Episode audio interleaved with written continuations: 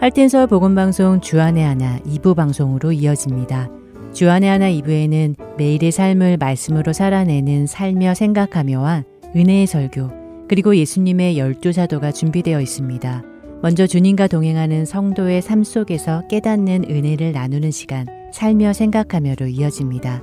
오늘은 할텐서울 복음방송 김지인 간사가 진행합니다.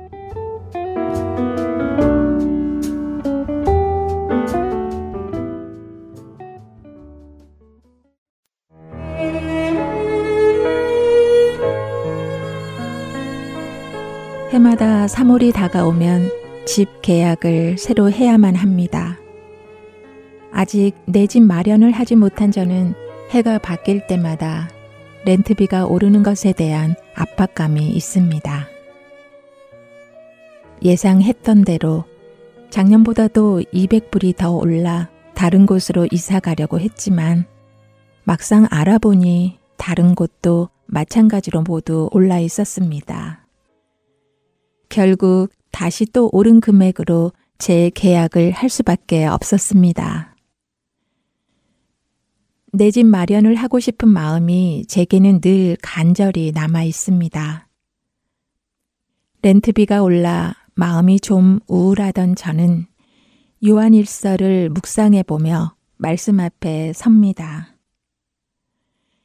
요한 일서 2장 15절 말씀인 이 세상이나 세상에 있는 것들을 사랑하지 말라. 누구든지 세상을 사랑하면 아버지의 사랑이 그 안에 있지 아니하니. 이 구절을 읽는데, 아, 나도 역시 세상을 많이 사랑하고 있구나 하는 생각이 들었습니다. 그런데 주님은 이 세상을 사랑하면 아버지의 사랑이 그 안에 있지 아니하다고 하시며 요한일서 2장 16절 말씀을 또 주십니다. 이는 세상에 있는 모든 것이 육신의 정욕과 안목의 정욕과 이생의 자랑이니 다 아버지께로부터 온 것이 아니요 세상으로부터 온 것이라. 이 구절을 읽다 보니 세상에 있는 것들을 흠모하고 사랑하는 저의 모습을 보게 되었습니다. 정욕이란 단어는 헬라어로 에피디미아라고 하는데 그 뜻은 욕망이나 갈망이라는 뜻도 있지만 동경이라는 뜻도 있다고 하네요.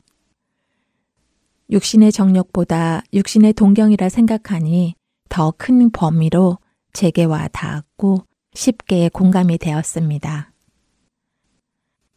아, 나도 저런 집에서 살아봤으면. 아, 나도 저런 차 한번 타봤으면. 하며 동경할 때가 많았거든요. 요한일서 2장 15절 말씀을 다시 묵상해 봅니다. 이 세상이나 세상에 있는 것들을 사랑하지 말라.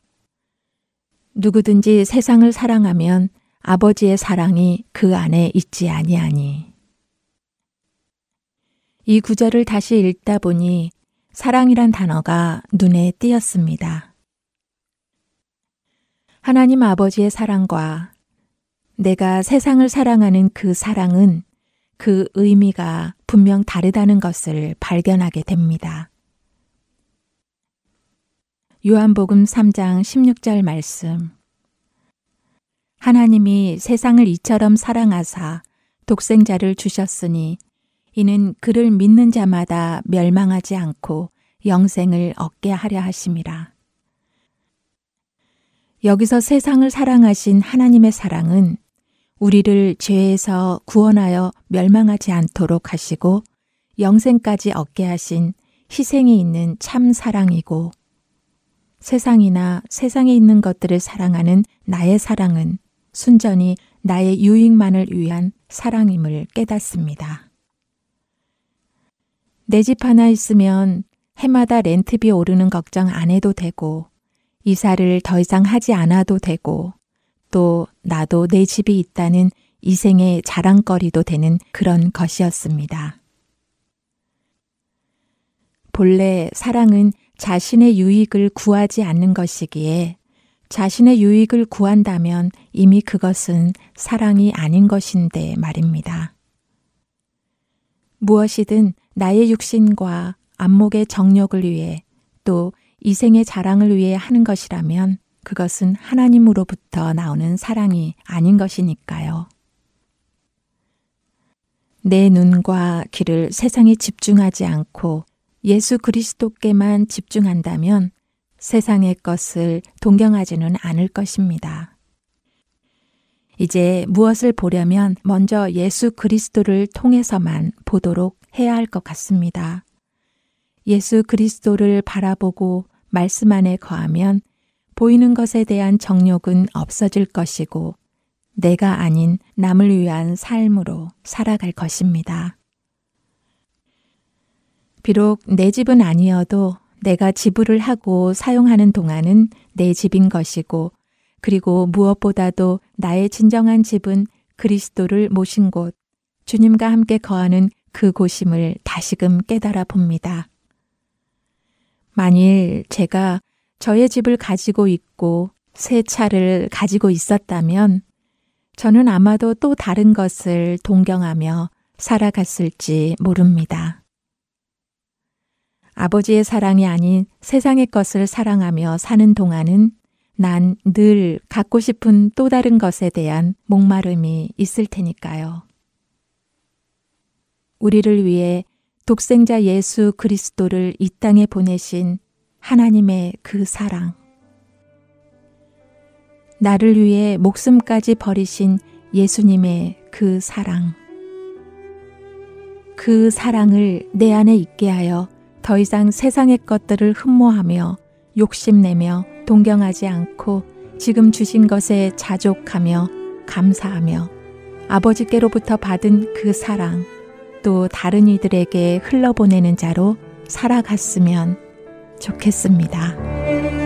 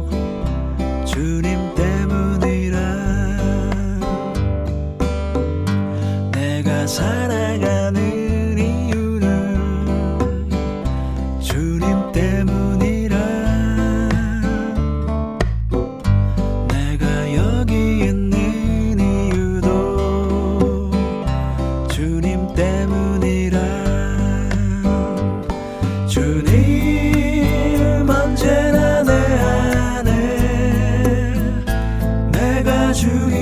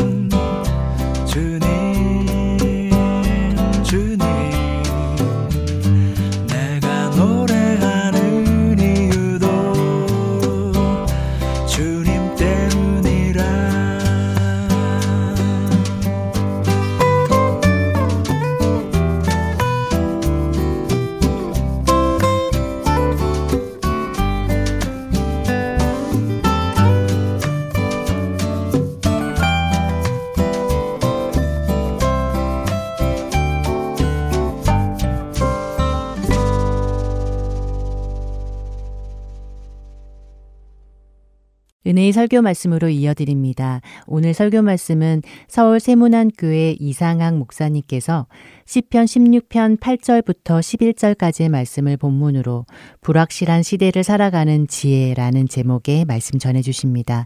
은혜의 시간 되시기 바랍니다.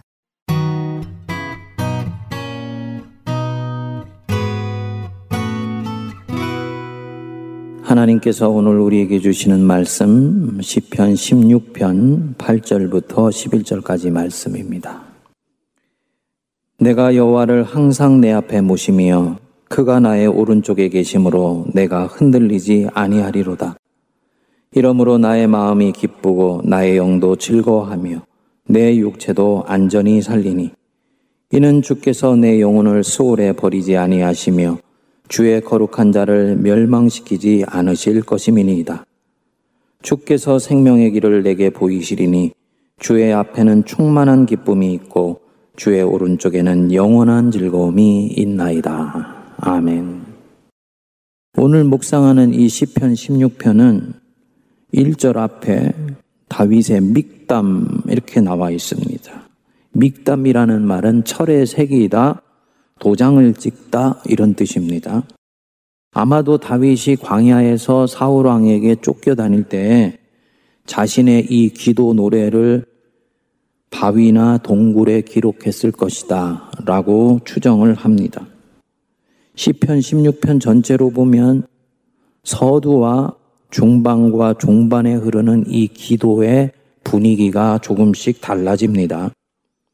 1절에 보면 하나님이여 나를 지켜주소서 내가 죽게 피하나이다. 라고 기도합니다. 지금 뭔가 이 다윗은 자기의 생이 안전하지 못하며 그래서 자신이 쫓기고 있다는 느낌이 드는 것입니다. 환난을 당하고 있거나 광야에서 사울왕이 바짝 추격을 해오고 있을지도 모르지요. 그래서 내가 내일 안전하다라는 것을 확신할 수 없으니까 하나님께 지켜달라고 그분께 피하는 것입니다. 2절 그 중반 이유를 보면 왜 하나님께 가는지 이유가 명료해지죠. 주 밖에는 나의 복이 없다 하였나이다. 지금 안전하게 살기 위해서 내가 하나님께 도망갑니다. 이 불확실한 미래 속에서 나를 안전하게 지켜주실 수 있는 분은 하나님밖에 없기 때문에 내가 지금 당신께 피하나이다. 이 기도입니다. 그런데 16편의 이 후반부로 가면서 기도의 기조가 달라지기 시작해요. 구절을 한번 보시면 이러므로 나의 마음이 기쁘고 나의 영도 즐거워하며 내 육체도 안전히 살리니 지금 그를 두렵게 하고 불안하게 만들었던 어떤 외적 환경이 지금 제거된 것인지 아침 안개가 햇빛에 사라져 버리는 것인지 하나님께 피신해서 달려가게 만들었던 이 위험 요소가 없어진 것인지 지금 이렇게 기도하는 거예요. 그런데 시의 중반부를 보면 그런 단서를 찾을 수가 없습니다. 하나님이 나를 기가 막힐 웅덩이에서 건져내 주셨습니다. 라든지 원수의 칼에서 나를 피하게 해 주셨습니다. 뭔가 이런 외적인 상황이 호전되거나 개선됐다는 그런 기도가 하나도 나오지를 않습니다. 그냥 이러므로 나의 마음은 기쁘고 나의 영혼도 즐거워하며 내 육체도 안전히 삽니다. 이러므로 앞에 어떤 어떤 일이 나타났으므로 내 마음은 기쁘고 영은 즐거워한다. 이겠지요? 8절이 바로 핵심이죠. 우리 8절 한번 같이 읽어보겠습니다. 내가 여호와를 항상 내 앞에 모심이여 그가 나의 오른쪽에 계심으로 내가 흔들리지 아니하리로다. 지금 이 사람 다윗에게 뭔가 일이 일어난 거예요. 하나님을 지금 다시 만난 것입니다. 앞절에서는 세상 살다가 인생이 불확실하고 불안하니까 하나님을 피난처 삼아 그리로 도망간 거예요. 이것도 좋은 신앙입니다. 하지만 베스트는 아닙니다. 왜냐하면 하나님을 여전히 자기 인생의 방편으로 삼고 있기 때문입니다. 하나님을 내가 믿기는 믿는데 왜 믿느냐? 하나님은 내게 복 주시는 분이시기 때문에 믿는 것입니다. 주 밖에는 나의 복이 없나이다. 이 부분이에요. 다시 말씀드리면 하나님이 내게 주시는 것, 하나님이 내게 베풀어 주시는 이 은총, 이것이 좋아서 그분께 달려가고 그분을 섬기는 것입니다. 이런 신앙을 일컬어서 종교라고 얘기를 하는 것입니다. 프로이드가 종교를 비아냥거리면서 말을 했었습니다. 종교의 신은 사실은 유한한 인간이 자기 한계를 돌파하기 위해서 만든 가공물이다. 그리스도인들이 기독교는 종교가 아니고 생명이라고 말을 하지만 사실은 이 프로이드가 말한 종교의 수준에 머물러 있는 경우가 대단히 많이 있습니다. 지금 내가 종교를 믿고 있느냐, 아니면 생명을 쫓아가고 있느냐, 이 기준은 단순해요. 하나님을 왜 믿냐는 것이지요. 그분이 내게 뭔가를 주시기 때문에 믿고, 내 부족한 부분을 채워주시기 때문에 믿고 있냐? 아니면 그분이 진정 나의 하나님이기 때문에 믿고 있는 것이냐? 이거 다릅니다. 만일 내가 전자로 하나님을 믿는다면 이분은 하나님이 내 소원을 들어주시는 범위 안에서 항상 하나님께 반응하고 있을 거예요. 그 부분이 미치지 못하면 어떤 경우는 하나님께 시큰둥하기도 하고 의심하기도 하고 심지어는 하나님을 배반하기도 하며 교회를 떠나고 신앙을 버리는 경우까지 생깁니다. 예수님이 원하시는 것 채워주지 않으니까 무리들이 예수님 주변을 떠나는 것과 마찬가지입니다. 다윗도 16장 1절에서는 보면 이런 신앙에서 출발을 했어요. 자기의 부족한 것 채움받으려고 하나님을 이 피난처라는 방패 삼아 달려간 것입니다. 그런데 그가 기도하며 하나님을 믿는 중에 변화가 일어난 것이지요. 내가 여호와를 항상 내 앞에 모시며 하나님이 뒤에 있지 않아요. 즉 하나님이 내 앞에서 내 인생을 이끌어 가신다는 얘기입니다. 그 옆에 있는 말씀이 더 중요한 말씀입니다. 그가 나의 오른쪽에 계심으로 내가 흔들리지 아니하리로다. 평범하지만 굉장히 중요한 말씀입니다. 오늘은 크게 두 가지만 묵상을 하겠습니다. 첫 번째로는 이게 무슨 뜻이냐?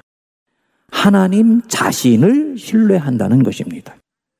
하나님이 주시는 것 때문에 하나님 신뢰하는 것이 아니고 하나님이 나를 이 위험한 상황에서 제거해 주시고 나를 안전한 곳으로 이끌어 주시기 때문에 그분을 사랑하고 그분께 감사하고 그분을 내가 신뢰하는 것이 아니다. 상황은 아무것도 변한 것이 없다. 그런데 나는 이제 하나님 자신을 신뢰해요. 그가 나의 오른쪽에 계심으로 내가 흔들리지 아니하리로다. 원어로는 보면 나는 하나님을 항상 내 시선 앞에 세운다. 이렇게 나왔습니다. 하나님께 시선을 두고 사물을 본다는 얘기죠. 하나님을 통해서 세계를 본다는 것입니다. 더 이상 하나님이 내 부족한 인생 채워주시는 방편이 아니고 그분이 내 생의 주인이 되고 중심이 된 것입니다.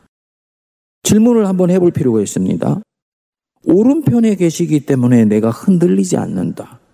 이 오른편에 계신다는 거하고 내가 흔들리지 않는다는 게 무슨 관련이 있는 것이냐. 이 고대로부터 이 히브리 세계나 우리 동양 세계나 어떤 사람이 누가 높고 누가 낮냐 하는 부분은 어느 자리를 앉는지 보면은 알 수 있다 그랬어요. 고대 히브리 세계에서요.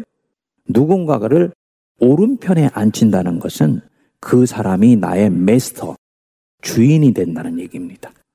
왼편에 있다는 것은 이 메스터의 종이 된다는 얘기를 하는 거예요.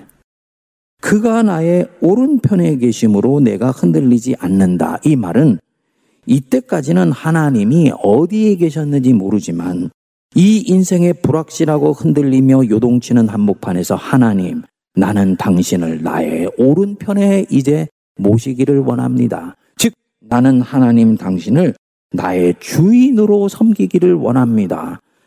주인이 계셔야 될 자리를 정확하게 자리매김해 주기 시작한 순간 이 사람의 영혼은 신기하게도 안전하며 흔들리지 않게 된다는 것을 말하는 것입니다. 하나님이 주인이 되시냐 아니면 내가 주인이 되느냐 이 부분은 단순히 내 인생에서 누가 주도권을 갖느냐의 문제가 아니라는 거지요. 누가 주인이 되느냐에 따라서 인생을 대하는 관점이 달라지는 것이지요. 내가 주인이고 하나님은 내 필요를 채워주시는 분 정도가 되면요. 항상 채워지지 않는 만큼 불안하고 또 불만이에요. 그래서 하나님이 내가 원하는 범위 안에서 움직여 주시지 않는 것 같으면 항상 그 인생에 채워지지 않는 갈망에 대한 목마름이 끝이 나지를 않습니다. 영적 목마름이라면야 이거 좋은 것이지요. 하지만 내 안에 육체적으로 채워지지 않고 욕구에 있어서 채워지지 않는 이것들을 채우기 위해서 끊임없이 하나님하고 줄다리기 하는 인생이 계속될 수밖에 없어요. 결국은 마음의 평안이 있을 수가 없는 거지요. 그렇기 때문에 항상 이 사람의 인생은 흔들리는 인생입니다. 프로이드가 기독교를 비아냥거리면서 했었던 그 레벨을 벗어나지를 못한 것입니다. 그런데 어느 날, 아, 나는 이제 이렇게 살고 싶지 않아. 더 이상 하나님과 내 에고 사이에서 줄타기 인생 사는 것 나는 이제 지쳤어. 지금부터 내 인생은 하나님을 내 앞에 모시고 하나님을 내 오른쪽에 모시고 그분을 진정 주임 삼는 인생을 살 거야. 결심하고 다짐하기 시작한 순간이요. 이 사람의 인생의 중심이 딱 세워지기 시작하면서 삶이 바뀌게 되는 거예요. 이때부터는요, 흔들리지를 않습니다. 세상이 달라져 보입니다. 내가 하나님의 은총의 세계 속에서 살고 있다는 것이 이제부터 보이기 시작해요. 11절을 한번 보십시오. 주께서 생명의 길을 내게 보이시리니 주의 앞에는 충만한 기쁨이 있고 주의 오른쪽에는 영원한 즐거움이 있나이다. 이 앞, 오른쪽 뭡니까? 하나님을 내 인생에서 있어야 될 자리에 놓았을 때 그분이 있으셔야 될 자리에 바르게 자리매김했을 때 충만한 기쁨이 이미 거기에 있고 영원한 즐거움은 이미 내 인생 속에서 역사하고 있었다는 거지요. 환경은 하나도 바뀌지 않았는데요. 그래서 이 불안한 환경 때문에 이 충만한 기쁨과 영원한 즐거움을 하나님 안에서 한번 찾아보려고 주님께 피하지 않았습니까? 그런데 이 3절에 보면은 그럼에도 불구하고 이 10편, 16편의 다윗은 한동안은 광야에서 외로웠던 것 같아요. 그래서 3절에 땅에 있는 성도들은 존귀한 자들이니 나의 모든 즐거움이 그들에게 있도다. 즉, 사람들 속에 내 즐거움이 있도다. 라고 고백을 했었던 사람이 하나님을 내 오른쪽에 앉혀드리니까 하나님이 내 앞에서 내 인생을 이끌어 가시게 하시니까 즉 하나님이 내 인생에서 비로소 진정한 주인 되게 해드리니까 충만한 기쁨은 이미 거기에 있고 영원한 즐거움은 내 인생 속에 꽉 차서 역사하고 있더라. 라는 것을 보게 되는 것입니다. 이런 상황이 되면 외부에서는 콩복 넣듯 하면서 나를 집어 삼키려고 하는 것 같은데 이상하게도 나는 마음이 평안하고 오히려 마음에 감사와 기쁨이 넘쳐나게 됩니다. 이 환각이 아니고 실제로 내 영혼이 그만큼 평안하고 그리고 안전함을 느끼게 되는 거예요. 하나님의 은혜의 현실이 지금 나를 폭 감싸고 있는 것입니다. 구절을 다시 돌아가서 보시면 나의 마음이 기쁘고 나의 영도 즐거워하며 내 육체도 안전하게 살리라. 처음에는 안전하고 싶어서 하나님께 피했지요. 하나님이 위험을 제거해 주시기를 원한 것이지요. 그런데 이제는 어떻습니까? 안전한 환경을 획득했기 때문에 안전한 것이 아니고 위험물이 제거되었기 때문에 안전한 것이 아니라 하나님 안에 내 영혼의 동지를 온전히 틀고 나니 내 영혼은 안전함을 이미 느끼는 것입니다. 아하, 안전은 획득하는 것이 아니구나. 안전은 선물이구나. 한 사람이 자신의 인생을 하나님께 온전히 맡길 때 하나님이 주시는 선물이 바로 이 안전이라는 것이구나 알 수 있습니다. 제 친구 목사가 자신의 속 얘기를 한번 한 적이 있는데 본인의 허락을 받아서 좀 나누고자 합니다. 이 친구는 한 선교단체를 10여 년 이상을 섬겼습니다. 자기 30대, 40대 초반까지를 그 선교단체를 위해서 혼신의 힘을 다했어요. 그 선교단체의 비전이 좋았고, 거기서 만난 사람들이 다 귀하게 여겨졌기 때문입니다. 그 선교단체와 함께 하나님이 부르시는 날까지 자기 인생을 불살리리라고 다짐을 했지요. 그런데 그 단체가 하나님 뜻에 합당하지 않게 반복해서 행하는 것을 보게 된 거예요. 그는 두어 차례를 일을 시정할 것을 요청했지만 결국 받아들여지지 않고 눈물을 머금고 그 단체를 떠나기로 결심을 했습니다. 10년 이상을 내 몸처럼 돌보고 평생을 거기에 있을 것이다 라고 생각했는데 떠나는 일이 쉬운 일이겠습니까? 진구 목사는 지난 10년의 세월이 갑자기 날아가 버렸기 때문으로 느꼈는지 아니면 인생의 문이 닫혔다고 생각됐는지 앞날이 불투명하다고 느꼈는지 그만 우울증에 걸리게 되었습니다. 보통 사람 같으면 약으로 다루려고 할 텐데 이 친구 목사는 이것을 영적인 문제로 보게 된 것입니다. 자기 영혼에 빨간불이 켜진 것을 알고는 본질에서부터 하나님을 다시 만나려고 씨름을 시작을 했어요. 그러다가 어느 날 저한테 전화가 와. 이 목사, 나 이때까지 하나님 엉터리로 믿은 것 같아. 무슨 얘기야? 나 하나님을 하나님으로 만나지를 않았어. 그러는 거예요. 사연이 있었어요. 자기는 이때까지 하나님을 믿는다 하면서 모든 목사들 마찬가지인데요. 하나님이 자기 인생에 사명을 주시지 않습니까? 그럼 그 사명을 쫓아가는 것이 곧 하나님을 사랑하는 것이고 하나님의 일을 이루는 것이라고 생각을 합니다. 그러다 보니까 사명을 감당하면서 쫓아가면서 하나님 이것 도와주세요. 저것 도와주세요. 이렇게 해주세요. 저렇게 해주세요. 주님께 요청하는 거예요. 이게 좋은 믿음 같은데 빠진 것이 있는 거지요. 하나님을 존중받으셔야 되는 하나님 자신으로 대하지 않고 여전히 방편으로 대하고 있는 것입니다. 이 부분은 사실 목사가 잘 캐치하기 힘든 부분입니다. 왜냐하면 굉장히 고상한 수준에서 하나님을 방편으로 대하고 있기 때문입니다. 보통은 기복주의 신앙을 가지고 자기 이루지 못한 욕망을 주님을 통해서 이뤄보려고 할 때는 금방 캐치가 되는데 뭔가 내 인생의 비전을 향해서 혹은 사명을 위해서 달려가면서 하나님을 그 방편으로 사용하게 되는 경우는 잘 캐치가 안 되는 거예요. 그러면서 점점 하나님을 하나님으로 대하는 것이 아니고 내 인생의 수단과 도구로 활용하는 그 신앙으로 떨어지게 되는 거지요. 이 친구가 자기의 영혼이 빨간불이 켜지고 나서 자기가 하나님을 그렇게 대해 왔다는 것을 알게 된 것입니다. 나는 하나님을 하나님으로 대하지를 않았어. 그래서 결국은 회개를 하게 되고 주님을 다시 만나기 시작을 했습니다. 저한테 그러더라고요. 이 목사, 나 요즘 하나님이 너무너무 좋아. 그분과 함께 있으면 너무나 자유롭고 감격스러워. 그러더라고요. 이게 지금 은혜의 세계가 무엇인지를 이 친구가 알게 된 거지요. 근데 문제는 그 뒤에 일어났습니다. 선교단체의 사람들이 역으로 이제 그를 공격하기 시작을 한 거예요. 이 사람을 못된 사람으로 만들어버린 것입니다. 온갖 음해성 루머를 만들어내고 사람이 폐인이 되었다는 둥 어떻다는 둥 하면서 이 친구를 공격했어요.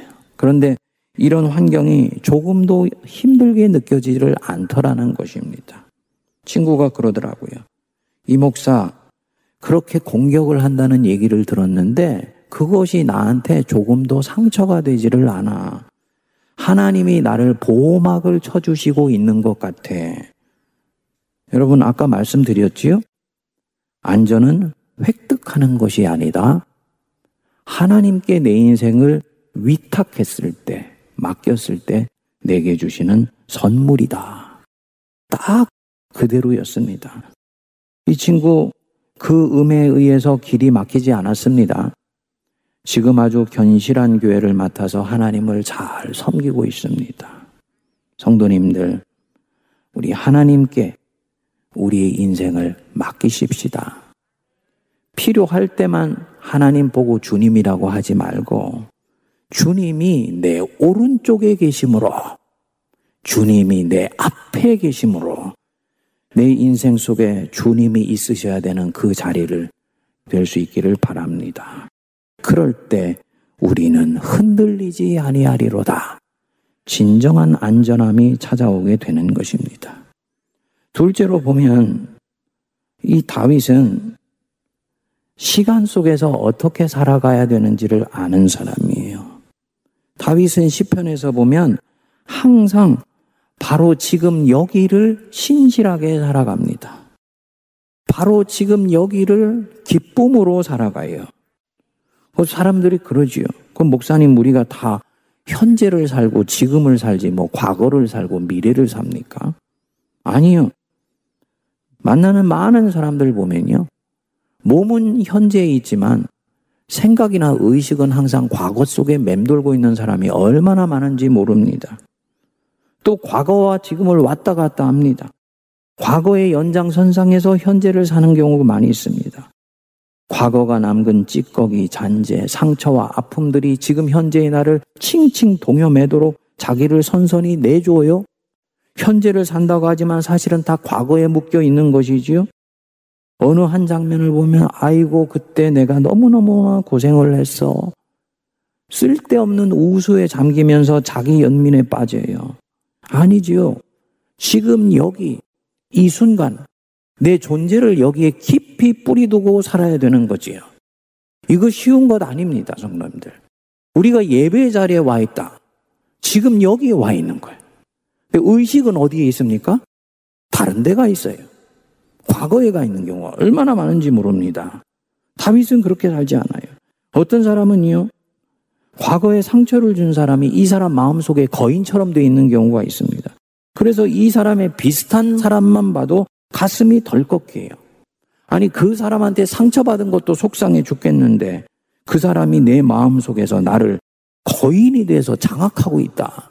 이게 얼마나 속상한 일입니까? 성도님들, 놓아버리시기 바랍니다. 이 거인을 내 안에서 놓아버리는 방법 다른 것 없습니다. 용서해요, 우리 진심으로 용서할 수 있으면 좋은데 그것이 안 되면은 용서해 버리세요. 네. 과거에 어떻게 되었든 용서해 버리세요. 그럴 때 이 사람이 비로소 과거로부터 끊어져서 바로 지금 여기 현재 내 존재의 뿌리를 깊이 띠고 의식도 이 속에 온전히 고정된 가운데서 살아갈 수가 있습니다. 그래야지 자유함이 일어납니다. 다윗은 항상 시편을 보면 현재를 살아갑니다. 내가 여호와를 항상 내 앞에 모심이요 그가 나의 오른쪽에 계심으로 내가 흔들리지 아니하리로다. 사울 왕에게 받았던 상처가 얼마나 많겠습니까? 그것도 자기의 장인이에요. 그 받은 상처를 생각하면 현재 이런 노래가 나올 수가 없는 거지요. 그런데 그는 과거의 그 상처 때문에 현재가 흔들리거나 왜곡되거나 또다시 부러져 버리도록 놔두지를 않습니다. 자기 연민에 빠지지 않아요. 나의 마음은 기쁘고 나의 영도 즐거워하며 내 육체도 안전히 살겠습니다. 지금 여기를 나는 신실하게 기쁨으로 살아가리라 결심하는 것입니다. 어떤 분들은 오지도 않은 미래의 걱정이 태산입니다. 코로나가 언제 끝날지 모른다. 저도 그랬어요. 뜻이 계시고 계획이 계신 건 믿고 우리가 할 일은 지금 여기 이 순간에 신실하게 내 존재의 뿌리를 깊이 현재에 받고 하나님의 뜻대로 한 걸음 한 걸음 살아내는 거예요. 주님의 그 뜻이 무엇입니까? 너희 인생에 충만한 기쁨이 있고 영원한 즐거움이 있으며 나 여호와를 기뻐하는 삶을 살아가기를 원한다. 이게 주님의 뜻입니다. 그러니까 미래가 현재를 좌우하게 하면 아니 되는 거지요. 우리는 오지도 않은 미래를 놓고 얼마나 걱정을 많이 하는지 몰라요. 그래서 우리 주님이 말씀하셨습니다. 내일 일은 내일이 염려할 것이요. 그날의 괴로움은 그날의 족하니라. 내일 일은 내일이 염려하게 할 것이지 왜 자꾸 오늘 이 자리에서 내일에 대해서 염려하는 것이야. 여러분, 영원은 미래에만 있는 것이 아니에요.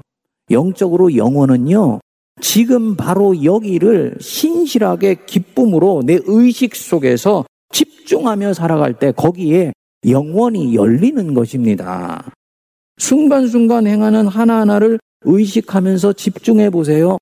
이거 쉽지 않습니다. 내 생각이나 내 의식이 얼마나 춤추듯이 움직이는지를 들여다 볼 수 있어요. 그런데 반복해서 지금 여기에 있어야지, 지금 여기에 존재해야지, 예배 드리는 이 순간 찬송가 135장 이 1절을 노래하는 이 순간 속에 내가 있어야지 반복해서 훈련하면서요. 그때 영혼이 열리어야. 복 있는 사람은 여호와의 말씀을 즐거워하여 주야로 그 말씀을 묵상하는 자로다. 아침에 일어나 하나님 말씀을 펴고 조용히 눈을 감은 이후에 하나님 또다시 저에게 새 하루를 주셨습니다. 이 새 하루에 나에게 주시는 새 말씀이 있는 줄 믿습니다. 하나님을 기대하는 마음으로 말씀을 읽으면요. 그 말씀이 전혀 나에게 다른 맛으로 다가오게 됩니다. 뭐냐? 말씀 속에서 영원히 열리는 것입니다. 그래서 이 다윗이 11절에 주의 앞에는 즉 주님이 내 인생의 왕이 되셔 계실 때는 거기에 충만한 기쁨이 있고 그 오른쪽에는 영원한 즐거움이 있나이다. 라고 노래한 것입니다. 사랑하는 성도님들, 이 코로나 언제 끝날지 알 수 없습니다. 이런 때는 멀리 보려고 하면 안 됩니다. 미래는 주님께 맡겨버리고, 염려도 주님께 맡겨버리고, 주님, 저는 바로 지금 여기 이 현실에 존재를 받고 살기 원합니다. 베드로전서 5장 7절 말씀했습니다. 너희 염려를 다 죽게 맡겨 버리라. 이는 그가 너희를 돌보심이라. 지금까지 여기까지 이끌어 주신 우리 하나님 감사하고요. 앞으로 무슨 일이 일어날지 모르지만 그것 또한 주님의 소관으로 믿고 우리는 지금 여기를 신실하게 기쁨으로 살아갈 수 있게 되기를 바랍니다. 그 어느 날 한점한 점에 살아낸 이 현실의 굵은 점이 모여서 선이 만들어지며 그 선이 하나님의 구속 역사를 이끌어가는 아름다운 은혜의 선으로 우리 인생 속에 명료하게 그어져 있게 될 것입니다. 기도하겠습니다. 살아 역사하시는 하나님, 여호와를 항상 내 앞에 모시며 하나님을 내 인생의 주인으로 내 오른쪽에 섬김으로 우리 인생에 흔들림이 없게 하여 주옵소서. 지금 이 자리에 나의 기쁨은 충만하며 주께서 나의 오른쪽에 계심으로 우리의 즐거움은 차고 넘칩니다. 하나님을 기뻐하시는 것이 너희들의 인생의 목적이니라 말씀하신 주의 뜻대로 이 코로나 속에서도 하나님과 함께 동행하게 하여 주옵소서 예수님 이름으로 기도하옵나이다. 아멘.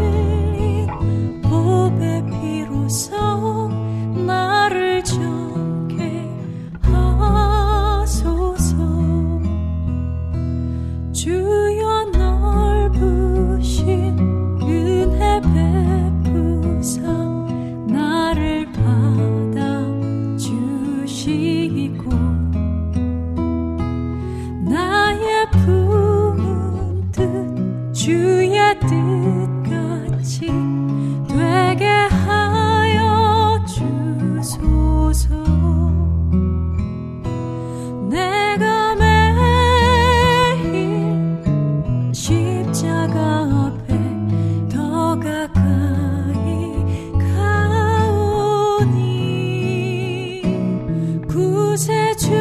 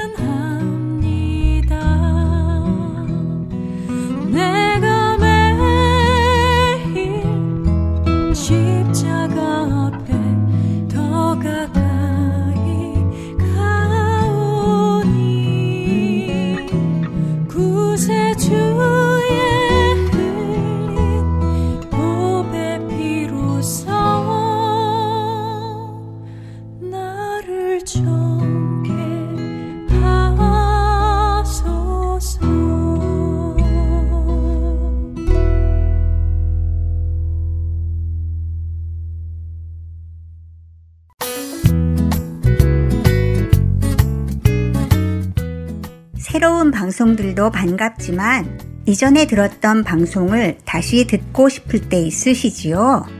혹은 다른 사람에게 그 방송만 전해주고 싶을 때도 있으시지요? 저희 할트앤서울 복음방송에서는 그 방송만 모아서 따로 mp3 cd로 제작해 놓았습니다. 방송 모음 mp3 cd가 필요하신 분은 사무실로 연락 주시기 바랍니다.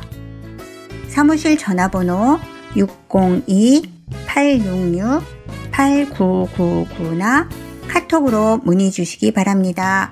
감사합니다.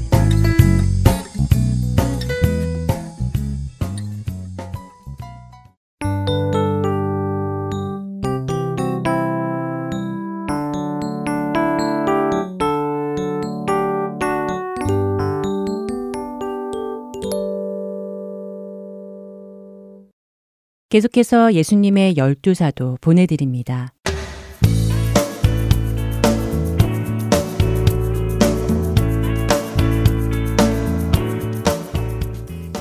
할텐 서울 복음 방송 청취자 여러분 안녕하세요. 예수님의 열두 사도의 김영일 목사입니다. 오늘은 예수님의 열두 사도 열한 번째 시간으로 가룟 유다에 대해서 함께 배우도록 하겠습니다. 유다는 1세기 이스라엘에서 아주 흔한 이름이었습니다. 그래서 열두 사도 안에도 또 다른 유다가 있습니다. 유다의 이름의 뜻은 하나님을 찬양하다입니다. 유다가 태어났을 때 분명 그의 부모님은 그가 하나님을 찬양하는 삶이 되길 바랬을 것입니다. 그러나 그의 삶은 그러지 못했습니다. 유다의 이름 앞에 가룟이라는 말이 붙습니다. 그래서 흔히 가룟 유다라고 부릅니다. 나사렛 예수처럼요. 나사렛이 이제 출신 지역이지 않습니까? 가련 유다에서 가룟은 그의 출신 지역을 나타내는 말일 수도 있습니다. 여수와서에서 그리옷이라는 동네가 나오는데요. 학자들은 아마도 이 유다가 이 그리오 출신이어서 가련 유다라고 불리지 않았을까라고 추정하기도 합니다. 또 다른 해석은요. 적지 않은 학자들의 견해인데 가룟의 본래 발음이요. 이스카리옷입니다. 가룟과 좀 다른 발음이지요. 이 단어 이스크리옷이라는 이 단어가 히브리 단어 중에 넘겨주다라는 뜻의 단어의 자음 스크르가 있습니다. 히브리어는 본래 이제 모음이 없는 자음만 기록되어 있는 문자이기 때문에 자음이 같은 히브리어 스크르 넘겨주다에서 이스케리옷 가료시 나왔다라고 생각을 합니다. 즉 가료은 넘긴 자, 넘겨준 자. 그래서 가련 유다는 넘겨준 자 유다라고 이렇게 보는 것입니다. 그렇다면 아마도 가련 유다는 은 30에 예수님을 넘긴 후 초대교회에서 꼬리표처럼 붙인 이름 바로 가련 유다라고 이름이 생긴 것 같기도 합니다. 오늘 이 시간은요. 예수님의 열두 사도 열한 번째 시간으로 가련 유다에 대해서 함께 배우면서 하나님께서 그를 통해서 주시는 반면 교사의 영적 교훈을 함께 받도록 하겠습니다. 첫 번째는 탐욕을 버려야 합니다. 예수님을 참 사랑했던 삼남매 나사로, 마르다, 마리아가 있었습니다. 어느 날 마리아가 극히 비싼 향유를 가져와서 예수님의 발에 붓고 자기의 머리카락으로 주님의 발을 닦았습니다. 그러자 이 모습을 보던 가룟 유다가 화를 내면서 왜 300데나리온을 허비하느냐라고 나무랬습니다. 300데나리온은요, 1년치 연봉에 해당하는 금액으로 왜 이것을 예수님의 발에 부어서 소비하느냐? 차라리 이것을 팔아서 가난한 자들에게 주는 것이 더 좋은 일이 아니냐라고 따진 것입니다. 그러나 사실은 그는 다른 속셈을 가지고 있었습니다. 요한은 이렇게 기록합니다. 요한복음 12장 6절입니다. 이렇게 말함은 가난한 자들을 생각함이 아니요. 그는 도둑이라. 돈궤를 맡고 거기 넣은 것을 훔쳐 감이러라. 향유를 팔아서 300데나리온의 큰 돈이 생기면 자신이 그 돈의 일부를 in my pocket 하고 싶었던 것이었습니다. 가련 유다를 살펴보면요. 그는 자신의 탐욕을 위해서 연기를 참 잘했던 것 같습니다. 열두 제자에서요. 마태의 직업이 무엇인가요? 세리입니다. 그렇다면 돈을 관리하는 회계를 마태가 하는 것이 가장 자연스러울 것 같은데 가련 유다가 회계를 맡았습니다. 돈 주머니를 꿰차기 위해서 제자들의 신뢰를 얻으려고 노력한 것 같습니다. 최후의 만찬을 보아도 그가 자신의 주머니를 채우기 위해서 3년 동안 연기를 얼마나 잘 했는지 알 수 있습니다. 최후의 만찬 자리에서 예수님께서 너희 중에 하나가 나를 팔리라고 말씀하실 때 만약에 열한 제자들이 가련다가 예수님을 팔 제자라고 평상시에 의심이 되었다면 열한 제자가 모두 아, 저 가룟유다입니까? 라고 되물었을 텐데 이들은 예수님의 말씀을 듣고 아, 누구래요? 서로 물었습니다. 아무도 가룟유다를 의심하지 않았습니다. 그는 자신의 탐욕을 들키지 않기 위해서 겉으로 예수님의 제자인 척 연기를 했던 자였습니다. 그리고 그의 탐욕이 점점 더 커져 정점에 있을 때에 은 30을 위해 예수님까지 팔게 됩니다. 마태복음 26장 14절에서 16절 말씀입니다. 그때 열둘 중에 하나인 가룟 유다라 하는 자가 대제사장들에게 가서 말하되 내가 예수를 너희에게 넘겨 주리니 얼마나 주려느냐 하니 그들이 은 30을 달아 주거늘 그가 그때부터 예수를 넘겨 줄 기회를 찾더라. 가룟 유다는 대제사장들에게 찾아가서 내가 예수를 당신들에게 넘길 테니 나에게 얼마를 줄 수 있느냐라고 단도직입적으로 물었습니다. 그리고 그는 그들로부터 은 30을 받았습니다. 그 후로 그는 예수를 넘길 기회를 찾았습니다. 예수님 주변에는 늘 군중들이 있었고 이들 사이에서 예수님을 잡아갈 경우 큰 소동이 날 수 있는 상황이었습니다. 그래서 가룟 유다는 군중들이 없는 시간대를 잡았습니다. 그는 예수님이 밤에 습관적으로 감난산에서 기도하신다는 것을 알았고 그 기도 시간이 예수님을 넘길 최고의 시간대임을 알았습니다. 그래서 대제사장들과 로마 군인들에게 알렸습니다. 예수께서 제자들과 밤에 감난산에 기도하러 가시는데 아마도 어두워서 예수를 찾기가 어려울 수도 있다네. 내가 입맞추는 그가 바로 예수야. 그를 잡아가면 돼. 라고 말한 것입니다. 당시에 입맞춤은요, 사랑과 존경과 친밀감의 표현이었지만, 가르뉴다는 돈을 사랑해서 예수님을 사랑하는 척 또 연기를 한 것이었습니다. 밤이었음에도 불구하고 대제사장들은 혹시 모를 소요 사태를 막기 위해서 그리고 예수를 잡는 작전을 성공적으로 수행하기 위해서 큰 무리를 대동했습니다. 그리고 이어서 가룟 유다가 작전대로 예수님께 입맞춤을 하며 무리에게 예수님을 넘겼습니다. 무엇이 그를 이렇게 만들었습니까? 돈에 대한 탐욕입니다. 복음서를 보면요. 가룟 유다는요.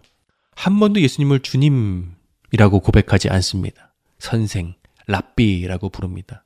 다른 제자들이요. 예수님을 주라고 고백할 때 가련 유다에게는요, 예수님이 주님이 아니었습니다. 유다의 주인은 돈이었습니다. 사랑하는 여러분, 당신의 주인은 누구십니까? 누가 또 무엇이 당신을 움직이게 하고 당신의 삶을 이끌어 간다라고 생각하십니까? 돌킨이 쓴 반지의 제왕에 보면요. 골롬이 나옵니다. 골롬은 원래 스미골이라는 이름을 가진 남자였습니다.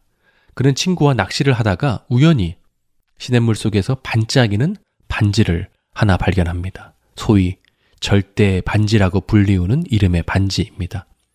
그는 그 반지가 자기 몸을 보이지 않게 해주는 능력이 있는 반지임을 알게 됩니다. 그 반지는 골롬의 마음을 앗아갑니다. 아, 다른 사람이 자기를 볼 수 없다면 무엇이든지 할 수 있다라는 생각이 들었던 것이었습니다. 골롬은 그것을 나의 보물, my pressure라고 부르면서 그것을 가지려고 합니다. 그는 그 반지를 소유하기 위해서 함께 낚시하던 절친인 친구를 죽입니다. 그리고 반지의 힘으로 말썽을 피우며 마을을 소란스럽게 만들어서 결국 마을에서 추방됩니다. 그런 사람들을 떠나서 아무도 찾을 수 없는 음침한 계곡에서 산 짐승처럼 변해가는 신세로 전락합니다. 그의 몰골은 흉측하게 변했습니다. 그는 점점 자신이 누구였는지 잊어버립니다. 스스로를 행복하게 하려고 절대 반지를 탐했지만 그것은 그를 불행의 늪으로 밀어넣고 그를 망가뜨립니다. 반지를 소유했지만 사실은 그 반지가 그를 소유하고 있었던 것입니다. 골롬은 탐욕에 찌든 많은 현대인들을 상징합니다. 우리는 행복하기 위해 괴락을 찾고 돈을 탐하며 물질을 소유하려 하지만 사실은 그것에 소유된 채 살아갑니다. 탐욕이 우리를 조종하여 우리를 추하게 만들고 결국 우리가 누구인지조차도 망각하게 하는 것입니다. 성경은 분명히 말하고 있습니다. 디모데전서 6장 10절입니다. 돈을 사랑함이 일만 악의 뿌리가 되나니. 잘 보세요. 돈이 일만 악의 뿌리가 아닙니다. 바울은 빌립보서에서 우리가 드리는 헌금이 주님께 향기로운 제물이 된다라고 가르칩니다. 돈이 악하다면요. 어떻게 그것이 하나님께 향기로운 제물이 될 수 있겠습니까? 돈 자체가 악한 것이 아닙니다. 대신 바울은 돈을 사랑하는 것이 일만 악의 뿌리가 된다라고 말하고 있습니다. 1만이라는 것은요. 당시 1세기에서 가장 큰 단위의 숫자였습니다. 그러니 달리 표현한다면 돈을 사랑하는 것이 모든 죄의 뿌리가 된다라는 뜻입니다. 돈을 사랑해서요. 사람을 배신하기도 하고요. 돈을 사랑해서요. 가족이 멀어지기도 합니다. 돈을 사랑해서 심지어 사람까지 죽이는 일이 일어나기도 합니다. 가련 유다의 돈 사랑, 탐욕이 죄의 뿌리였고 결국 이것이 예수님까지 팔게 됩니다. 돈을 주인으로 섬기며 돈을 향해 질주하는 탐욕에서 멈추시고 예수 그리스도를 주인으로 섬기며 주님께서 주시는 돈을 의미 있게 잘 사용할 수 있는 저와 우리 모두가 되기를 소망합니다. 어떤 목사님께서 이런 말씀 하셨어요. 남들보다 더 가진 것이 있다면 그것은 축복이 아니라 사명이다. 돈이 주인이 되면요, 더 가진 것을 축복이라고 생각합니다. 그러나 예수님이 주인이 되면요, 더 가진 것을 사명이라고 생각합니다.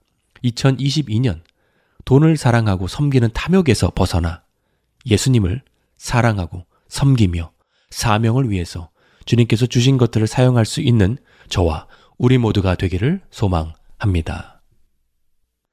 두 번째로 우리는 후회에서 회개로 나아가야 합니다. 가룟유다의 배신을 미리 아신 예수님께서 제자들의 발을 씻기셨습니다.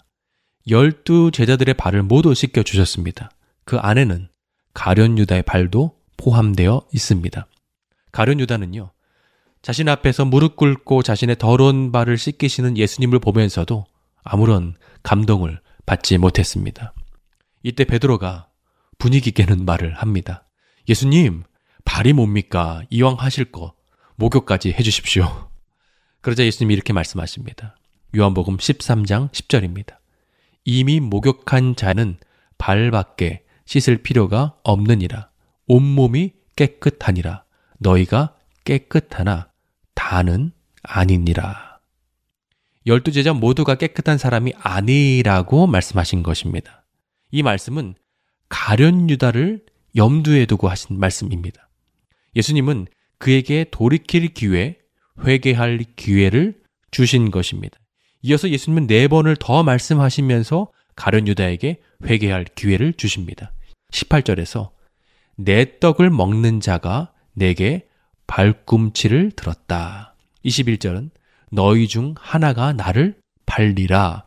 26절에서 떡 조각을 유다에게 주셨다. 27절에서 내 하는 일을 속히 하라.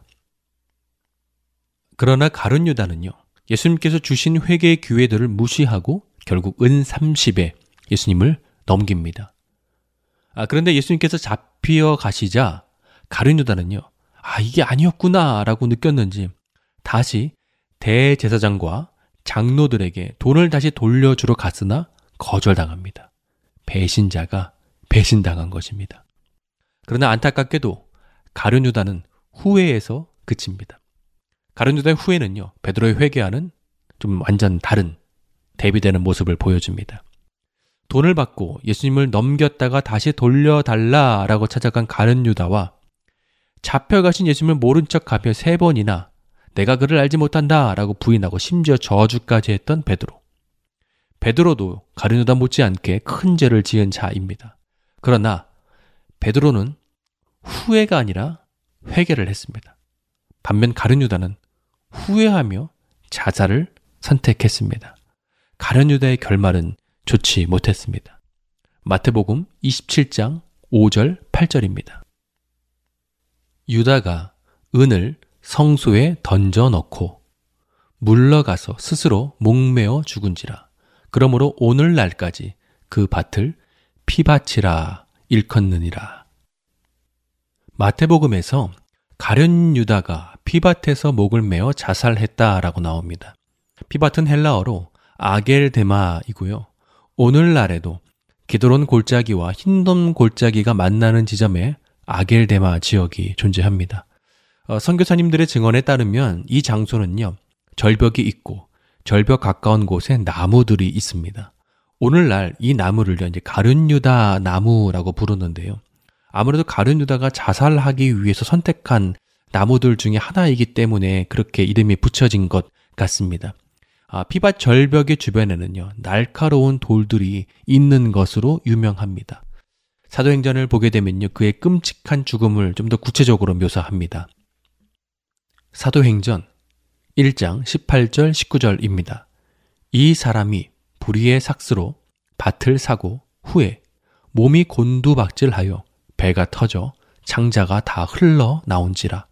이 일이 예루살렘에 사는 모든 사람에게 알리어져 그들의 말로는 그 밭을 아겔 다마라 하니 이는 피밭이라는 뜻이라. 아마도 가룟유다는 피밭 절벽의 나무에 목을 메어 자살했고 나무가 부러져 절벽에 떨어져 날카로운 돌에 의해서 끔찍한 최후를 맞이하게 된 것으로 보입니다. 만약에 가룟 유다가 후회해서요. 회개로 나아가길 원했다면 분명 부활의 예수님께서 베드로에게 나타나셨던 것처럼 가련 유다에게 나타나셔서 이렇게 말씀하시지 않으셨을까요? 유다야, 네가 나를 사랑하느냐? 네가 은 30보다 나를 더 사랑하느냐? 그리고 가련 유다가 주님, 죄송합니다. 제가 돈 때문에 주님을 팔았습니다. 그러나 제가 주님을 사랑하는 줄 주님께서 아십니다.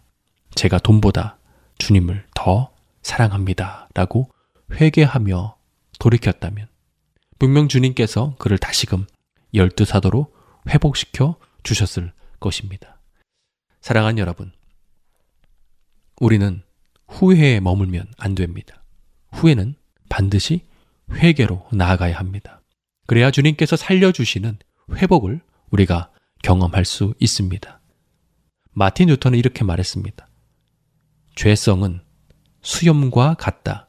깎아도 깎아도 계속 나온다. 그래서 날마다 깎아야 한다. 저는 수염이 잘 자라는 사람이어서요. 날마다 수염을 깎습니다. 수염을 깎을 때마다 루터의 말처럼 아, 나의 죄성이 오늘도 날마다 날마다 이렇게 나타나는구나 라고 느낍니다. 죄가 나올 때마다 우리는 회개하며 회복시켜 주시는 주님께로 나아가야 합니다. 2022년 날마다 돌이키고 또 돌이키며 주님께로 나아가는 저와 우리 모두가 되기를 소망합니다. 예수님의 열두 사도 오늘 시간을 마치겠습니다. 다음 주에 뵙겠습니다.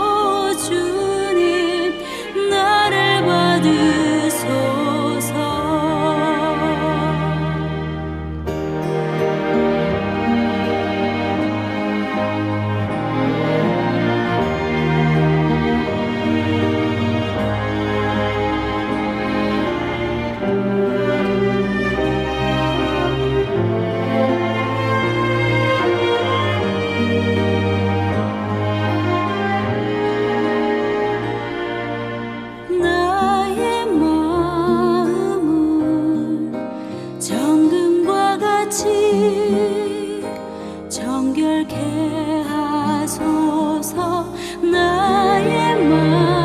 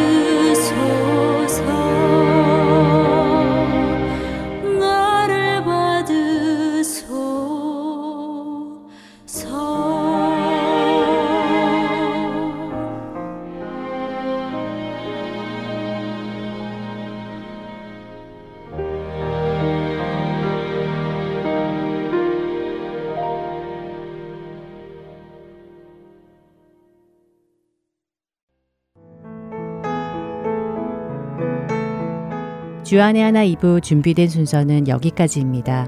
계속해서 주안의 하나 3부로 이어집니다. 주님의 말씀을 더 알아가는 시간 되시기 소망합니다.